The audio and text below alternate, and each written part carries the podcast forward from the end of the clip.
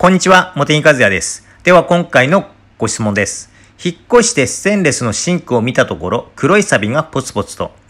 黒いサビは悪いサビじゃないよって記事に書いてあったりしますが、見た目が嫌なので落とした後コーティング剤でも塗ろうと思っています。しかし、黒サビはなかなか落ちません。茂木和也やクレンザーや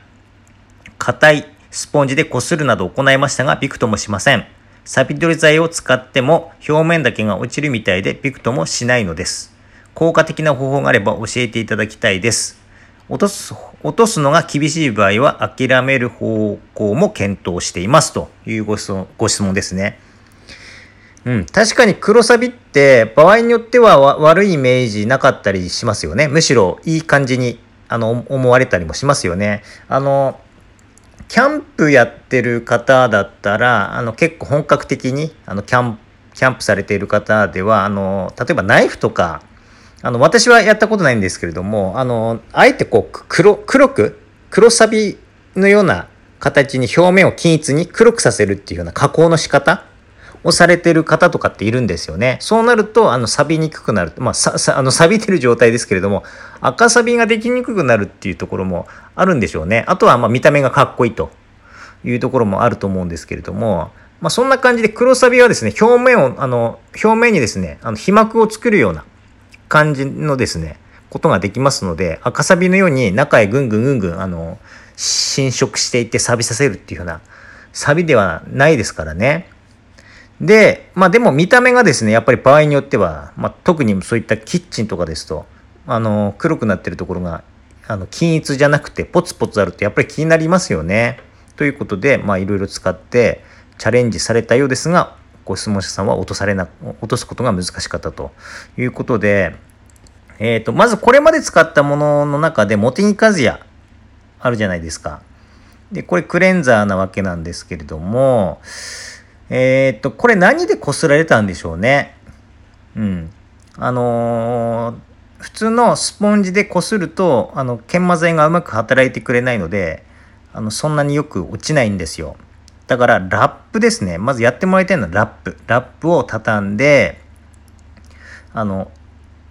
なんなんて言いますか、あの、たわし状にしていただいて。だから、ラップもですね、小さく作って小さく畳むよりも、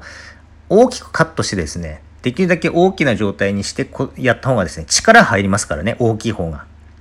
で、それでやっていただくと。そしてもう本当に力を入れて擦っていただきたいんですよね。あのー全体重を乗せて、もう両手で持ってゴシゴシやるような感じですね。縦に磨いて、横に磨いて。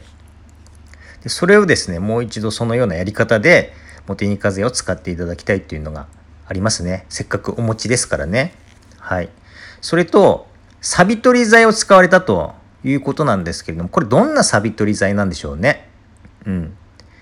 このサビ取り剤の種類にもよりますが、サビ取り剤というと、まあ、かけてしばらく置いてから拭くというようなやり方になってくると思うんですが、あの、まあ、これもですね、どんなサビ取り剤がを使っているのかちょっとわからないんですけれども、長く置いた方が効きがいい場合があるんですよ。かけて、ちょっと、あの、洗って、あ流して終わりでじゃなくて、5分とか10分、場合によっては30分とか。まあ、そういうふうに長く置くと、あの、結構効く場合があります、ものによっては。あと、スポンジ洗いと併用すると、より効果的な場合がありますね。もちろん、固めのスポンジの方が、サビの表面をあの削削りやすいので、より効果的ですね。なので、今まずお持ちのもの、サビ取り剤とかモテニカゼをですね、あの効果的に使うような方法をもう一度されてみて、まずそれが第一段階ですよね。で、それでもうどうしても全然ダメだったということであればですね、私だったら、あの 3M っていうメーカーの研磨スポンジっていう商品があるんですよ。これを使いますね。うん。研磨スポンジ。あのー研磨スポンジ、ちょっと待ってくださいね。今ネットで研磨スポンジ見ますから。3M っていうところの